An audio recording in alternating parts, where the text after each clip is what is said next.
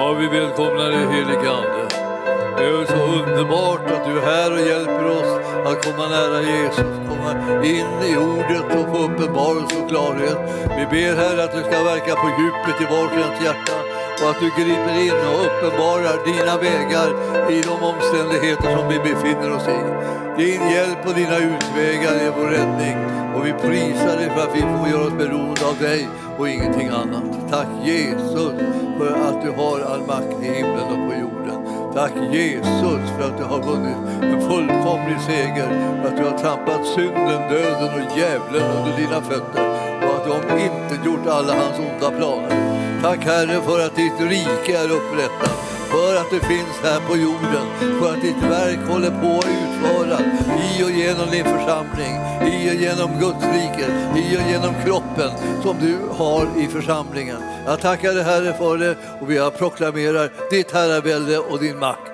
I Jesu namn och församlingen sa Halleluja. Varsågoda och sitt. Tack lovsångare. Eh, har vi sjungit Hosianna?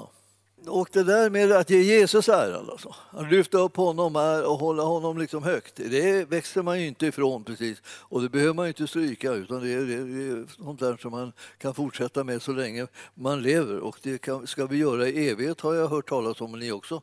Så det här, det här, blir, det här blir ett sjungande av Hosianna eh, för, eh, för glatta livet genom, genom tiden och evigheten.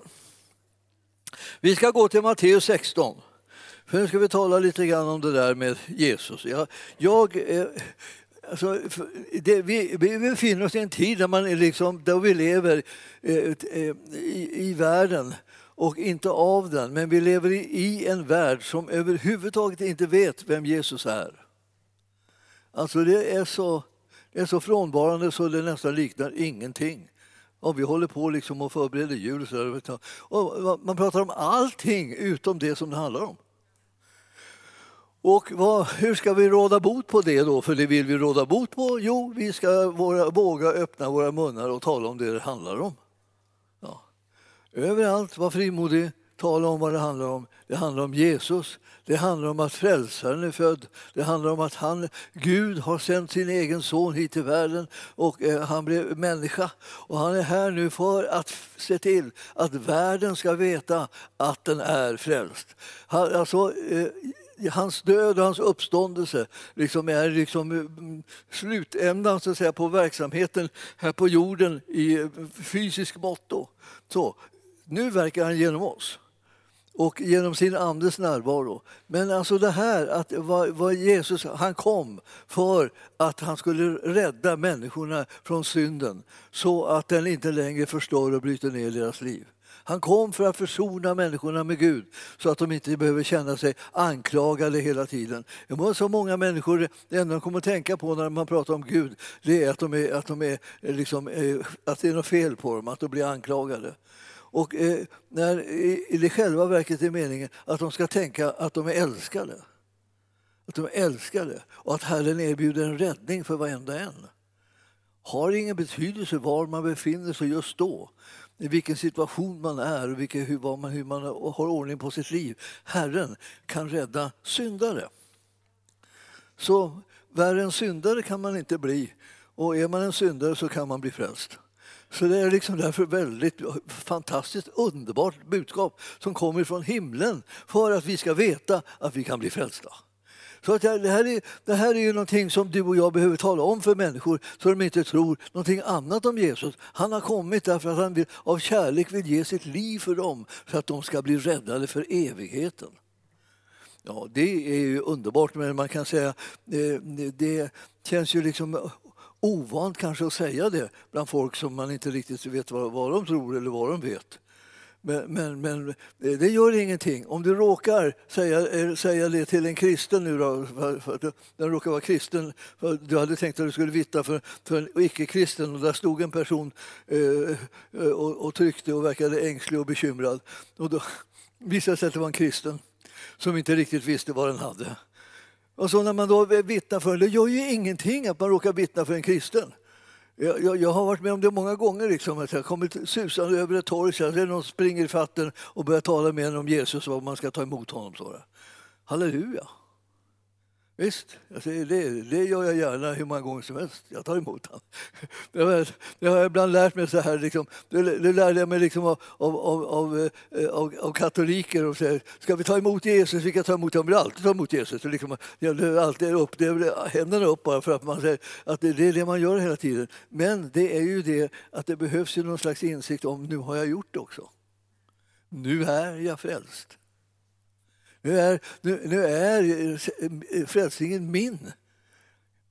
Hur ska det gå för mig? Det kommer att gå bra. Hur ska det gå för dig som har tagit emot Jesus bra? Hur kommer eh, hur det gå för dig då, som inte har tagit emot Jesus? Det kommer också gå bra. Så fort du tar emot Jesus så är saken löst. Han har löst den åt dig. När du tar emot honom så är saken löst så börjar du använda dig av det livet som du har fått av honom. Att leva ett annat liv, ett liv utan fruktan. Att tjäna honom i alla dina livsdagar. Det mest underbara som finns det är bara man tar emot honom och så börjar det liksom ett helt nytt liv.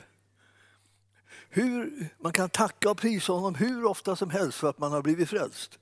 Och vi förstår att här i 16 kapitlet och 16 versen så står det vad det är som vi som är kristna, vad vi egentligen bygger, vår, vad har vi vår grund någonstans? Hur, hur är, kan vi vara hur trygga som helst? Och svaret är ja. Så att, eh, nu ska vi ta och läsa varför. Jag vill säga det att Jesus är inte en person som man ska gissa vad han kan vara för någon. För det var liksom det som eh, världen runt omkring Jesus och lärjungarna också de gick där och gissade. Det, det, inte, det handlar inte om att gissa. Och så gissar man på alla möjliga. Vem, vem säger folk att jag är? dyker upp den Jesus frågar sina lärjungar. Ja, en del säger det här, och del säger den där profeten och del säger den där. Och det här, vad är det för någonting? De gissar. Det, det är inte så som vi tar oss fram i livet, med att gissa. Utan vi, vi har förmånen att vi kan veta vem han är. Han har nämligen presenterat sig själv. Jag vill läsa här. Det är så här, Jesus säger så här, vem i vers eh, 12, 13 är det, 13 i 16 kapitlet. Då kom Jesus till trakten av Caesarea Filippi och frågade sina lärjungar, vem säger folket att Människosonen är? Och då eh, svarade de Somliga säger Johannes döparen, andra säger Elia, andra säger Jeremia eller någon av, av profeterna. Och han sa till dem, och ni, vem säger ni att jag är? Och då eh, får eh, Petrus en kontakt i, i, i det andliga och han säger, du är Messias, den levande Gudens son. Och Jesus sa till honom, salig är du Simon, Jonas son, ty kött och blod har inte uppenbarat detta för dig, utan min fader som är i himlen. Till skillnad mot alla gissningarna så fick han liksom en uppenbarelse om vem Jesus var. Och jag säger er, säger er, du är Petrus. På denna klippa ska jag bygga min församling och helvetets portar ska inte få makt över den. Och eftersom man alltid har, liksom varit, varit liksom, eh, lite oförsiktig och dragit slutsatsen att man har på något sätt har vetat vad det här ordet betydde så har man trott att denna, på denna klippa ska jag bygga min församling handlar om Petrus. Bara därför att hans namn har liksom lite grann med en, en sten att göra. Sådär. Eh, men det är själva bekännelsen som det syftar till.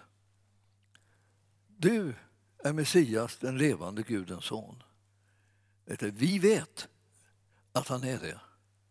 Det är det som är vår tro. På den grunden har vi en församling tillsammans. På den grunden kommer vi ihop därför att vi bekänner att Jesus, han är Messias, den levande Gudens son. Vi, vi, inte, vi, liksom, vi lever inte i ovisshet om det. Vi behöver inte gissa, kanske, han, kanske var det Jeremia på något sätt, eller Jesaja. Tänk om det är Jesaja som har kommit tillbaka.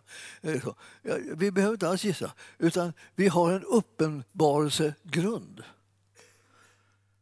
Och Jesus säger, du, du, du, det här, du fångade upp rätt. Du fick tag i det. Alltså, genom den här uppenbarelsen så sa du det som vi bygger vår gemenskap på och som gör att vi kan utgöra Kristi kropp här på jorden Vi har, har en bekännelse som säger du är Messias, den levande Gudens son. Det är starkt det alltså. Det, blir, det, det, det rubbas inte och det förändras inte. För det är någonting som Jesus säger, detta är den här rätta grunden att bygga på. Om, om de hade byggt på Petrus, ja, då hade du varit illa ute. Han var, han var inte så stabil alltså. Han var som människor är mest, liksom, lite, liksom, lite hit och dit, upp och ner och så. Det är, det är, inte det som vi ska bygga, när vi bygger, eh, bygga på när vi bygger församling. Vi ska bygga på den bekännelsen som eh, kommer, med, som kommer som en uppenbarelse från himlen om vem Jesus är. Vi känner till vem han är och därför kan vi vara frimodiga i den här världen. Fast den här världen har, liksom lever i en absolut kaotisk situation där man inte vet någonting om egentligen vem Jesus är. Men vi vet. Och vårt uppdrag är att tala om för människorna vem han är. Han, alltså han som är Guds son. Jag, jag, jag, tänkte på lite, på lite ställen som det står om honom här. Och jag tänkte om, om vi tittar i Johannes 1 där. Så, så står det om, om eh, eh, hans fantastiska namn. Alltså. Och det har att göra med att de ska veta då, vem är det vi ska tro på och vem är det som gör eh, liksom, att man kan bli frälst genom tron på honom. Ja, det står i, i första kapitlet och tolfte versen. Men åt alla dem som tog emot honom så gav han rätt att bli Guds barn åt dem som tror på hans namn. Och hans namn står för hans gärning. Alla de som tror på hans gärning för människorna, eh, de kommer att bli frälsta och födda på nytt. De blir Guds barn. Därför kan man säga, när vi har tagit emot honom och bekänt att vi tror på honom och, och gjort honom till vår Herre, så kommer han att eh, låta oss födas på nytt så vi är Guds barn. Det är ju liksom ingenting som går över sådär. Precis som att vi, vi är människobarn. Och hur länge kommer det vara då? Hur kommer det hålla så länge? Håller det? Ja, det håller så länge vi lever eh, här på jorden. Så är vi människobarn. Det är hållbart på det viset. Och när det gäller Guds barn, ja, då, då håller det i evighet. Så eh, det är inte liksom någonting som plötsligt rasar ihop eller försvinner eller går över eller sådär. Eller plötsligt så känner vi inte att det är, vi är det. Och jag brukar berätta ibland liksom hur konstigt det var för mig när jag, när jag liksom fick göra en sån här överlåtelse här. Och jag, och jag, och jag mötte honom så, ja, det var så starkt att jag, jag bara grät liksom över, när jag mötte han, hans kärlek, hans godhet mot mig. Men så gick det några, några, några veckor och så plötsligt så vaknade jag en morgon och så var jag inte frälst längre. Det var ju katastrof. Jag tänkte, och vad jag menar var då, jag kände mig inte frälst. Så där, så där tänkte jag, jag, jag, bort, jag tappade bort alltihopa. Och jag började liksom, jag bedde, jag läste Bibeln, jag höll på. Liksom, jag gick i kyrkan så mycket jag orkade. Liksom, och jag tänkte allt, jag måste göra allt vad jag kan idag för att, jag ska, att frälsningen ska komma tillbaka. Liksom. Och, jag, så, och det gick flera veckor och jag tänkte det här kanske är helt slut, jag, jag har blivit petad. Liksom. Jag dög inte liksom. Det var väl så förstås. Och så vaknade jag en morgon och var frälst igen. Halleluja liksom. Men man kan säga vilken riskabel tillvaro jag hade. Jag liksom, min frälsning, den liksom, eh, jag, jag tänkte frälsningen, den hängde på mina känslor. Och kände jag inte så mig frälst så var jag inte frälst. Och kände jag mig frälst så var jag frälst. Ja. Men där sitter det ju inte. Det sitter ju om jag tror på hans namn. Jag tror på vad han har gjort. Inte på hur jag känner mig. Så du vet att det så småningom så lärde jag mig att flytta över liksom tonvikten på, där är det ju. Litar på honom, litar jag på honom, ja då håller det hela tiden. Vare sig jag känner mig uppåt eller neråt. Ja, det är bra för dig som känner dig neråt. Du brukar, det ändrar ingenting. Du, han, är, han har frälst ändå. Så länge som inte du sitter och önskar att inte vara frälst och börjar be att du inte ska bli frälst, men det gör ju nästan ingen vettig människa. Och ingen annan heller tror jag. Man, överhuvudtaget, man gör inte så, utan man, man, man vill bli frälst, man vill vara frälst, man, men man, man, man fattar inte riktigt hur, hur, hur det kan komma sig att man inte känner sig frälst. Och då är informationen den första här. Du är frälst därför att han har frälst dig. Och du har sagt ja tack till den frälsningen. Ja, därför är du frälst. Eh, det är på honom det hänger. Så att om du liksom plötsligt känner att du inte är som du ska eller du känner liksom att du känner dig lite dålig eller lite eh, osäker eller lite illa till mots eller vad, vad helst det kan vara så är inte det att frälsningen har försvunnit för det. Det är bara du som har liksom börjat, börjat tänka på fel saker. Vad gör man om saker och ting inte är bra i ens liv? Man bekänner synd så blir man förlåten. Det är den kristnes liksom stora förmån. Tänk att få bekänna synd och bli förlåten.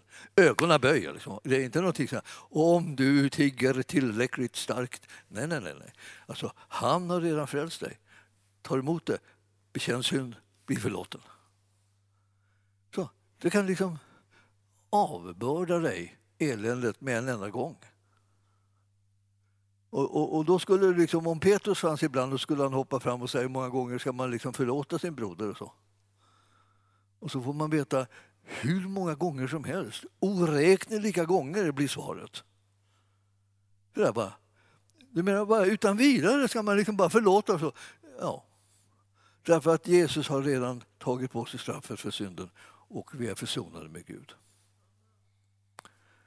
Och då är det, det här känns oroväckande för att en del vill liksom gärna liksom ha lite har lite pli på saker och ting. Och det känns liksom oroväckande. Liksom. Tänk, då kommer ju någon kunna utnyttja det här. Ja, vilken någon? Jag skulle vilja säga att allihopa utnyttjar väl det. Om man tänker efter. Varje gång som du liksom hamnar i fullkomligt fel på fel ställe och gör fel saker och, och, och beter dig fel liksom, mot människor. Så här.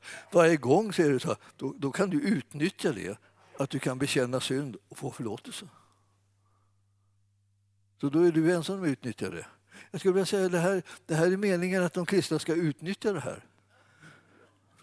För annars vet du, så kommer de liksom bli övermannade av synden och, och, och ångesten och oron och, och anklagelsen och alltihopa. Och till slut så orkar de inte göra någonting. De är helt bara liksom krossade liksom, utav, av skuld för allting som Jesus egentligen redan har tagit på sig och betalat priset för.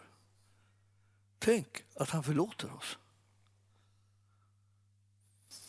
Jag skulle, jag skulle önska att jag inte kände mig tveksam eh, om, eh, om det budskapet är mottaget med glädje eller ej.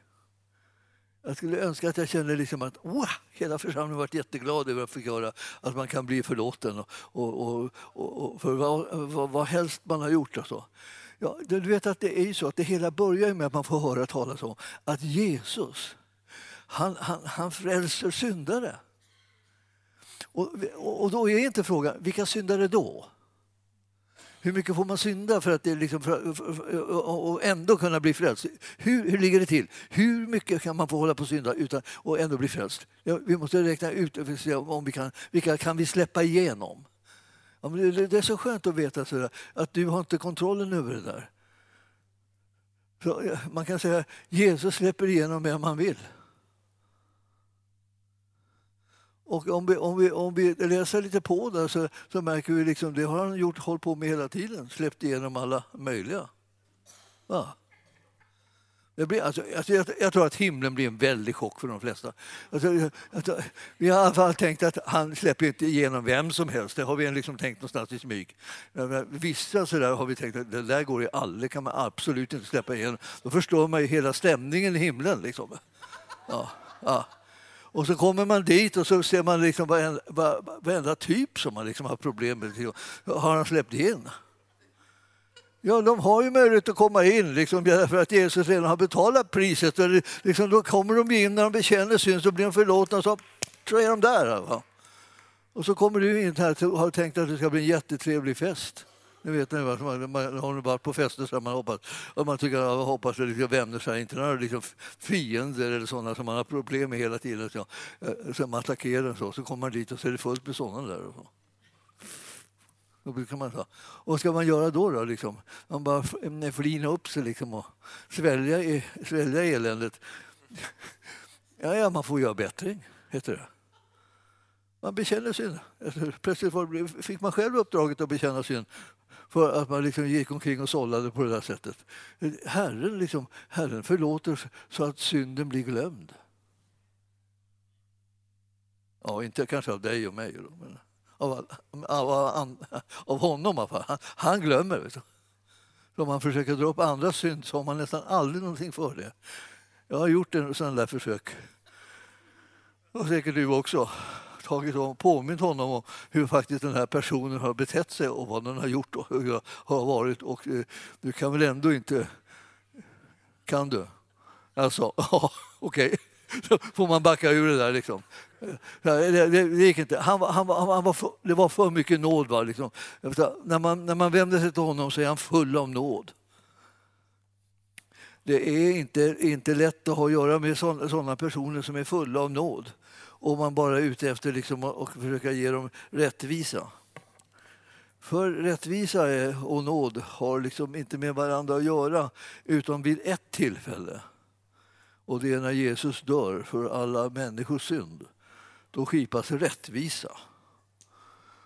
Och när den rättvisan är skipad så är det färdigskipat. Ja, det är inte ett enda halleluja eller hosianna eller någonting. Inte, inte något. Att ni förstår. Alltså.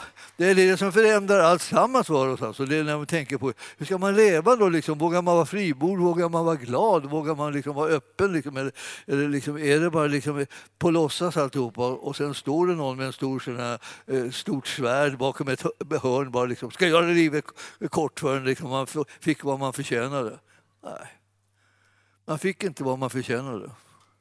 Man fick nåd, förlåtelse, upprättelse, nytt liv. Man fick bli Guds barn utan att ha förtjänat det. Ja, kära någon, man, det, här är, det här är jobbigt, härligt, kan man säga på en gång.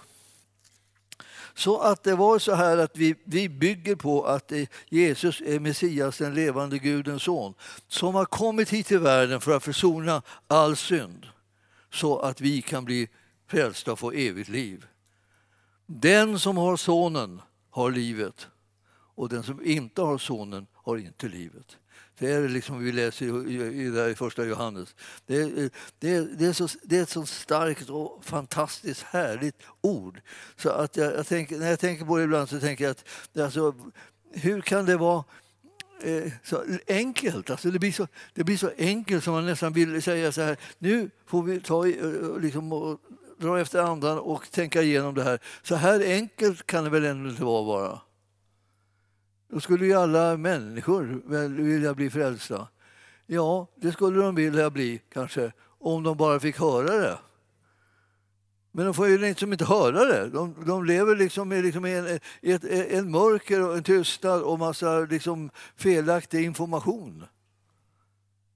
Man, man, man, man, man, tror, man, man tror inte Eh, eh, på det som eh, julen handlar om. Man vet inte om vad det handlar om, man vet inte om vad det är. Man liksom, det kan allt vara tomtar och troll och, och, och häxor och lite trollerigrejer och sånt där. Sådär, sådär kan det vara, som man matar barnen med liksom vid jul. När man ska tala om, liksom inte, och man ska inte heller ha något slags jätte, jättefokus, liksom, att nu, nu, nu, nu håller vi på att hylla familjen. Eller sånt där. Alltså det, det var frälsaren som blev född att det var frälsaren som blev född. Som kom hit till världen. Det var han som kom hit för att liksom både visa hur vi ska leva i den här världen men också sen visa att han har betalat för all synd. Det är så, det är så underbart att tänka liksom på de här sakerna, att det är det det handlar om. Det är hela, hans hela liv. Det är inte liksom så här att, det, att det, bara, det, var, det var så fantastiskt gripande med ett litet barn i krubban och så. Eh, det, det, var inte för att det ska vara gripande utan det är för att det här ska vara undret som har skett. Att Gud blev människa så att han kunde ta på sig vår synd. Han, en människa utan synd föddes till den här världen så det fanns någon som kunde dö i andra ställen. Det fanns någon som kunde ge sitt liv till, till försoning och inte bara behöver betala eh, med livet för sin egen synd.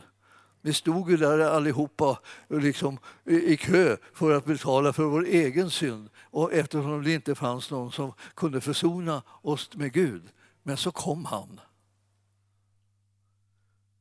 Och därmed så är, blir vi försonade med Gud fastän vi inte har förtjänat det och, det, och vi kan bli som fullständigt liksom eh, bedövade av det här. Kan det verkligen vara sant? Kan det verkligen vara möjligt? Ja, är det, är det planlagt? Ja, det är planlagt. Alltså. Det är planlagt från be, be, begynnelsen. Ända sedan syndafallet så, säga, så var det klart att det skulle komma någon som skulle söndertrampa ormens huvud och bryta djävulens makt över människorna och återvinna dem så att säga till Gud. Det här är sånt där som när man läser det tänker man ja, Ja, det, här, är, det, här är min, det här är min frälsare, det är han som, jag, han som jag tror på. Hans namn som jag tror på. Det är han som, som är den som är, vi, vi, verkligen behöver. Vi ska titta i 18 versen nu då, i, i Johannes evangelium, först, första kapitlet där. Första kapitlet, 18 versen i Johannes. Och eh, där står det, ingen har någonsin sett Gud den enfödde som själv är Gud och är hos Fadern har gjort honom känd. Ser ni? Vem? Vem har gjort vem känd? Jo, den enfödde sonen alltså har gjort Fadern känd. Den enfödde sonen är Gud, Fadern är Gud, sonen har gjort Fadern känd. Ja, så den, det, så, det ser ut som en funktion, alltså. Så olika funktioner, men det är Gud. Det är Gud som presenterar sig genom sin son. På inget annat sätt kommer Gud bli känd än att man lär känna sonen. Alltså, det finns inget annat sätt. Så det går inte liksom att man bara liksom tänker att ja, Eh, nu, nu, nu kan någon förklara någon, och någon fördjupa sig i djupa förklaringar om hur det ligger till liksom, och vem Gud är och så. Och man gissar friskt åt alla håll och kanter. Nej, nej, nej, nej, nej, nej. Det är bara sonen som kan presentera Fadern och tala om vem han är och göra honom känd. Så när du ska veta vem du ska, vad, vad, du pratar om, när du pratar om Gud, så måste du gå till Sonen och höra hur han Fadern är och hur han Gud är och vem han själv är, Sonen, för att du ska kunna presentera för andra vem det, det är frågan om. Hur hur är det? Hur går det till för att kunna ha gemenskap med Gud? Ja, det går inte till att man bara tittar in eller så eller, eh, eller ber en bön, liksom, ungefär samma sak. Man, om man bara ber en bön liksom, och, så där, och ber till Gud, eller om man har lite önskningar. Så där. Men det är inte det. Utan det är det att man tror på honom som Gud har sänt. Då får man reda på vem han egentligen är och vem Fadern är. Och det är inte längre liksom frågan om en gisslingstävlan utan det är frågan om verkligheten. Så att eh, Ingen har någonsin sett Gud. Det skulle kan man säga, därmed så är saken färdig. Det var ingen som vet någonting. Men den enfödde sonen, som själv är Gud och är hos Fadern, han har gjort honom känd. Så den enfödde sonen är det som har gjort Fadern känd och, och presenterat Gud. Så du och jag, när vi tittar på Jesus och när vi läser om honom och, och ser hur han lever och se vad han gör och ser vad han säger, ja, vi märker att då lär vi känna Gud. Det är den enda vägen. Ingen, säger Jesus, kommer till Fadern utom genom mig. Ingen. Därför är det här det mest centrala budskap som finns. Att liksom börja tänka på alltså, att eh, nu ska vi fira jul. Det vill säga eh, Jesu födelse. Den enda vägen som finns till Gud är det som öppnas när Jesus föds. Och Gud kommer i människogestalt och kan ta på sig världens synd. Ja, det, det, det är oerhört. Alltså. Men man, men man gläder sig över att, att man har fått höra det så man kan säga det till fler. Gå med mig det finns en beskrivning här som är så, som alldeles så suverän. Det är brevbrevet 1. Ni ska, ni, eh, någon gång när ni njuter av den där, jag ska, jag ska säga att jag, vi gjorde ett tv-program, alltså, mm, eh, Birgitta Rosen och jag, en gång i tiden eh, om de tre, fyra första verserna där i Hebreerbrevet. Det gjorde vi en hel serie om det. Fantastiskt härlig text alltså. Eh, och, och den presenterar sonen.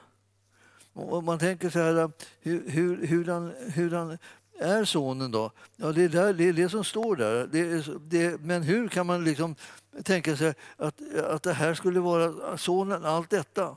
Jag ska ta och läsa det här för er. För vi ska lära känna sonen.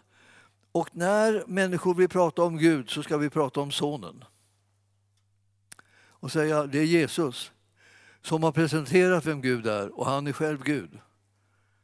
Så om du lär känna honom så kommer du lära känna Gud. Och här står det, sedan Gud, står det i första versen i första kapitlet i Hebreerbrevet. Sedan Gud i forna tider många gånger och på många sätt eh, hade talat till fäderna genom profeterna har han nu i den sista tiden talat till oss genom sin son. Honom har han insatt till att ärva allting och genom honom har han också skapat världen. Sonen utstrålar Guds härlighet och uppenbarar hans väsen och uppehåller allt genom sitt mäktiga ord. Och sedan han har utfört en rening från synderna sitter han nu på majestätets högra sida i höjden. Det där är, det var sonen. Och man tänker, ja, vilken, vilken, vilken, vilken mäktig beskrivning av sonen. Ja, du förstår att om du bryr dig om och stannar vid varenda av de här orden och tar reda på vad det betyder, då kommer du få en uppenbarelse om sonen som gör dig alldeles skakad. Och sen samtidigt gör dig absolut trygg. För det är när man har sonen som man har livet. Man kan andas ut. Man tänker, alltså det var det alltså. Jag, jag, jag är räddad. Alltså. Det är inte så här, jag, jag, jag går inte omkring liksom och hukar och, och fruktar en det ena en det andra. Jag är räddad. Jag är frälst. Ni förstår att det, ja, för mig är det ju sådär, när jag växte upp sa man inte det, där jag var. Man, man älskar Jesus, man trodde på Jesus och alltihopa. Men, men alltså, man sa inte i kyrkan att, att, om, om, någonting om frälsningen direkt. Sådär. Man sa möjligen eh, liksom omvänd i värsta fall. Då, då. Omvänd om det skulle absolut påpekas att det var någon som hade riktigt på något sätt ställt till det i livet måste vända om, så omvänd då. då kan man. Men frälst, alltså det betyder räddad. Inte bara liksom vänt på sig och gått åt ett annat håll. När man tyckte att det, det håll man gick åt var misslyckat. Som jag sa, ja, jag går åt det här hållet istället. Då. Jag, jag, jag gör bättring och går åt det här hållet. Jag är omvänd, nu är jag omvänd. Nu går jag liksom lever ett annat liv. Men jag behöver inte försöka leva ett annat liv. Det spelar ingen roll i vilken riktning jag går. Det är bara jag som håller på och går. Och förr eller senare så blir det en katastrof. Vad är det jag behöver? Jag behöver en frälsare. Jag har en. Och han har frälst mig och det var hela räddningen. Sen kommer han visa mig vart jag går. Jag kan gå lite både åt det här hållet och det där hållet. Och tillsammans med honom så kan, jag, så kan hans vilja bli gjord. Men jag måste bli frälst först. Så det där med att bli frälsta det är liksom någonting att eh, liksom hålla fram hela tiden. Av ren nåd, genom tron på Jesus, har vi blivit frälsta. Alltså, genom tron så tar vi emot frälsningen och, och det är bara ren nåd. Nej, inte, inte, har ingenting med liksom bättring och så. Det är sån här bättring och såna grejer. Det har med helgelse livet att göra efteråt. Men eh, eh, det startar alltid med bara ren nåd och det förblir ren nåd. Så du som överanstränger dig på något vis, liksom, sluta. Och ta emot ren nåd. Det var just ett tag, som, ett tag här som vi, man pratade lite, lite extra mycket om nåd så att det nästan blev liksom eh, någonting farligt. Någonting slarvigt eller så. Men har ni inte hört vad Bibeln säger om nåd? Det är bara nåd alltså. Det är så. Men så kan, måste man ju väl ändå leva på ett annat sätt. Man måste väl ändå säga någon så här, ja, ja alltså, det, det sköter sig själv. Så det sköter sig själv. Om du upptäcker att du har fått eh, förlåtelse och barmhärtighet från Gud av, av, av ren nåd så kommer, kommer du beröras i ditt hjärta av en sån kärlek att du vill följa Jesus. Och det är vad en kristen sysslar med. Den följer Jesus. Den tror på vad han har gjort för dem och så följer den Jesus. Och det är inte genom att den följer Jesus som den kommer till himlen utan det är på grund av ren nåd som de kommer dit. De trodde på vad han gjorde och de fick nåd. Jag vet inte hur många gånger jag ska behöva säga det där men jag känner liksom att det är, det är så viktigt. Va? För det är ingen idé att ha massa krampaktiga kristna runt omkring sig hela tiden och alla går omkring liksom och spänner sig och försöker och kämpar och biter ihop och har sig. Så, så, så det blir så otroligt stånkande och stönande och eh, pressande så att alla håller på att liksom trilla ihop nästan. Men så, så visar det sig att det är ren nåd och då blir alla ängsliga för att det blir för mycket nåd. Då kommer alla bara göra vad de vill. Alltså det, det är väldigt konstigt. Vad, vad, vad, jag vet inte, är det, är, är det så här eller är ditt liv? Alltså, om du får chansen så gör du vad du vill och det är bara massa synd och elände då, som du håller på med. Om du får chansen alltså. Så länge som du känner dig liksom bevakad och någon hotar dig liksom, eller står och spejar på dig i varje, varje hörn så här, då sköter du dig, liksom, biter ihop och försöker se ut som en praktexemplar. Men sen pang så liksom, kastar du ut i synden så fort du får chansen. Är det så? Nej, det tror jag inte. Jag tror att när man fått nåd så älskar man honom tillbaka. Och ju mer man ser den här nåden, desto mer älskar man. Och är det så, vill, vill man göra någonting så vill man göra honom glad. Man vill tjäna honom, man vill ära honom, man vill, man, han vill, man vill tacka honom, man vill göra vad helst han vill. Vad har du på ditt hjärta? Vad vill du använda mig till? Herre? Eh, här är jag, använd mig, använd mig, använd mig. För att vi älskar honom som har gett oss så mycket kärlek och nåd och barmhärtighet. Ja. Då blir det, då blir det inte liksom en kramp, då blir det liksom någonting härligt. Och vi behöver veta att vi har fått nåd för att vi ska kunna få utrymme att leva till hans ära. Annars så krånglar vi bara in oss i en massa saker som gör att det blir tvärstopp i maskineriet. Låt oss gå nu avslutningsvis här nu då, till Kolosserbrevet 1, 19 och 20. Ni ska, eh, missa inte sen när ni kommer hem och läser det här i brevbrevet som där, de eh, eh, första eh, tre verserna, tror jag det är. Ja, första tre verserna. Att Gud har talat genom sin son. Nu, nu tar vi, nu tar vi Kolosserbrevet. Här. Kolosserbrevet. Det är så otroligt bra det där brevet också. Jag vill göra reklam för alla brev som jag nämner. för enkelhetens skull. Liksom så. Kolosserbrevet, underbart. Nu ska vi se. 1920 ska vi läsa. Ty Gud beslöt att låta hela fullheten bo i honom och genom honom försona allt med sig sedan han har skapat frid i kraft av blodet på hans kors. Frid genom honom både på jorden och i himlen. Det var Jesus sa. Fick ni tag i det? Jag läser en gång till.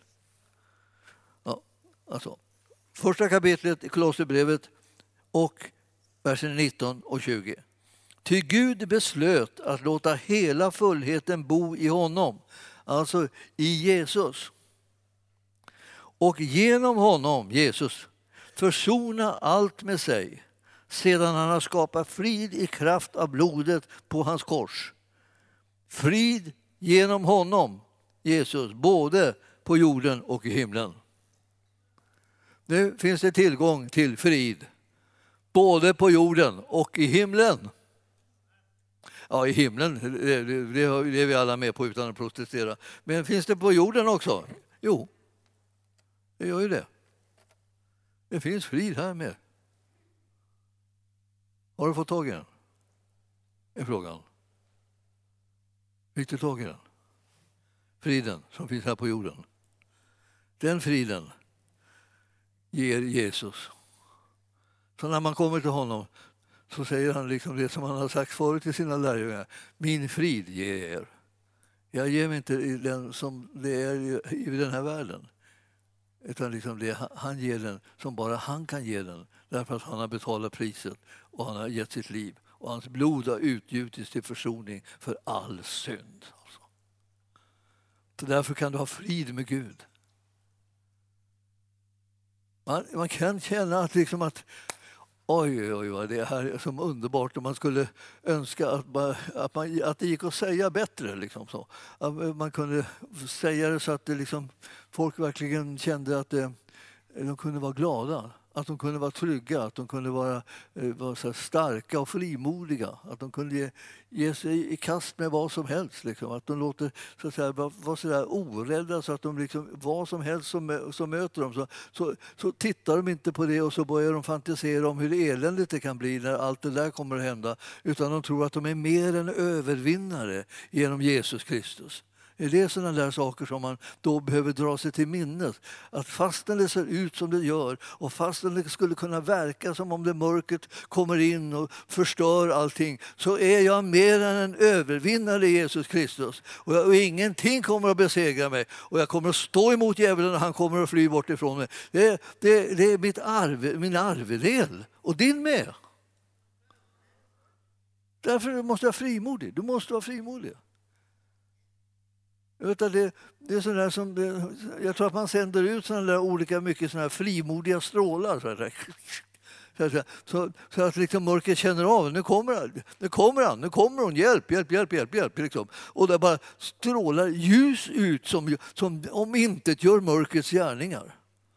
Och det får inget fäste och det får, kan inte ge igen och det kan inte fånga en. Och allting bara slinker ur mörkrets händer. Och det var bara därför du kom och hade liv i Jesus. Det är det vi. Ni förstår? Man som behöver gå hem och säga så här, det där är jag. jag är så, sån där är jag. Mm. Jag måste våga liksom tänka att det, det, är san, det är sanningen detta. Detta är jag. Så varhelst jag går fram så är det som att jag är, jag, jag är mörkrets förstörare. Ja. Förstår ni? Vet jag, man kan ge sig själv en liten titel så här som man kan sätta på sin skylt. Mörkrets förstörare. Det var som den här pastor Si. Jag vet inte om jag berättade om honom någon gång. Ja, han är pastor i Kina. Då. Han, har, han har varit buddhist och någonting. Och så råkade han hitta en liten bibeldel och så läste han den om Jesus. Blev han frälst. Och så hade han en icke frälst hustru som bara hela tiden sprang och ropade på djävulen liksom, eh, hemma. Och de ska försöka. Och så vid ett tillfälle så, så, när hon kom inrusande, de hade bönemöte, kom hon inrusande och, och skrek om djävulen där. Så, så, så tog han henne bara så här. och, eh, och, och så befriade han henne i namnet Jesus. Och hon blev pang, fri.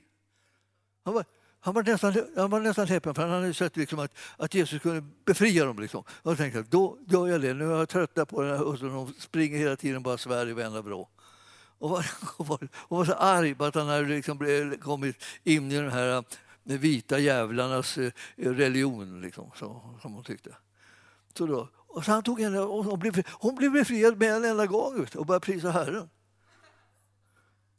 Så han tänkte, det här går inte, jag måste skaffa mig ett nytt namn. Och då, då skaffade han sig namnet Djävlars besegrare.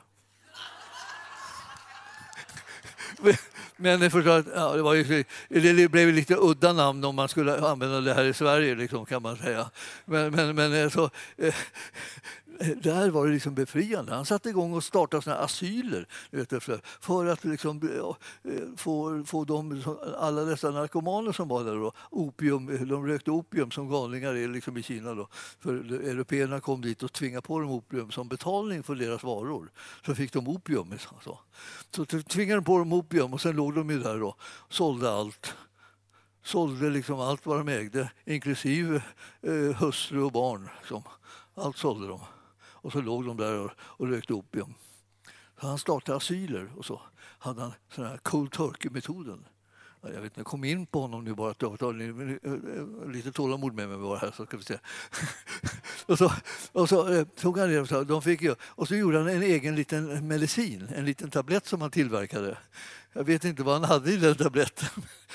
Jag vet inte säkert på vad han visste själv att han hade i den men han, han hade väl känt att han skulle sätta ihop den på det sättet. Så han stoppade i den här eh, tabletten i dem och sedan så låste han in dem.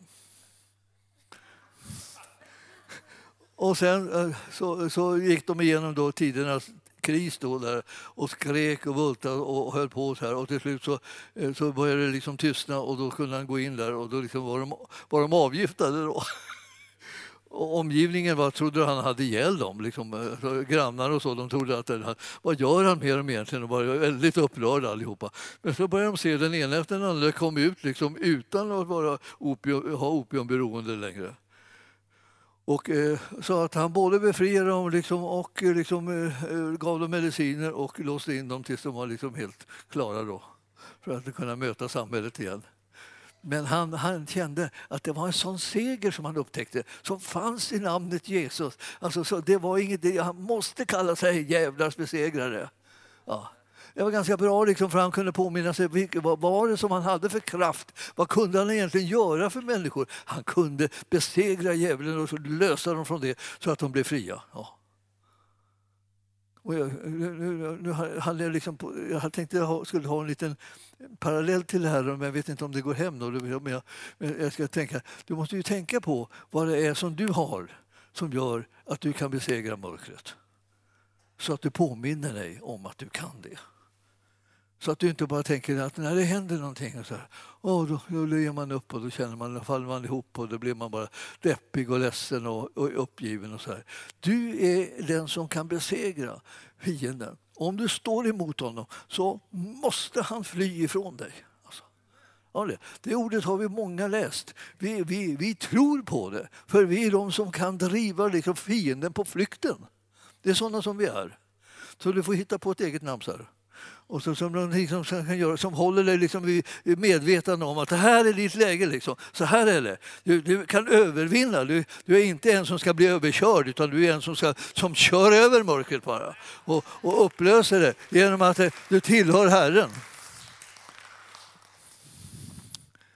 Ja, det är härligt det här. Lars. Det är härligt att man, man blir glad. Man blir glad. Ju mer man tänker på det, tänker man blir glad. Alltså, och jag tror att det liksom Jesus vill att vi ska kunna bli glada över att vi vinner seger istället för att vi liksom bara går omkring så här, Att vi blir glada över att någon tröstar oss och säger så, så jag lilla gumman eller lilla gubben, det ska bli bra, det ska bli bra. Det är mycket bättre om man blir fri och fri istället för bara att det blir bra. Fri ska vi bli. Det lever. Herren vill göra oss fria. Det vet vi. Halleluja. Ja, jag hoppas att eh, Herrens ord har förvandlat era liv nu. Ni går hem och letar upp ett namn som passar, eh, som, ni kan, kunna, som gör att ni börjar fatta liksom vad ni ska göra för nytta i den här världen och så använder ni det för att påminna er själva liksom vad Herren har tänkt att göra i och genom era liv så att människor runt omkring liksom får sina liv förvandlade. Han, har, han har inte tänkt att vi ska bara titta på honom och beundra honom för vad han gör. Utan han har tänkt att vi, ska ta, vi som i den heliga Andes kraft ska kunna göra hans vilja i den här världen och med hans namn. Himmelske Fader, vi tackar dig för ditt ord. Vi tackar dig för den sanning som du presenterar för oss om vem du har sänt till oss. Vilken son, som, vilken underbar frälsare som vi har fått. Och nu ska vi kunna gå tillsammans med honom i den här världen och göra hans vilja. Och vi tackar dig för att du ska uppmuntra oss och påminna oss om det och stärka oss i tron så att ingenting uteblir utan att det blir hela den härlighet och den, den nåd som du har tänkt att vi ska få. Den tar vi emot och vi fylls av den och vi tror tror på den och vi gör dina gärningar utan att tveka. Vi tackar för att det är, det är helt möjligt och det är också vår uppgift och vår kallelse i Jesu namn. Och församlingen sa Halleluja. Tack Jesus.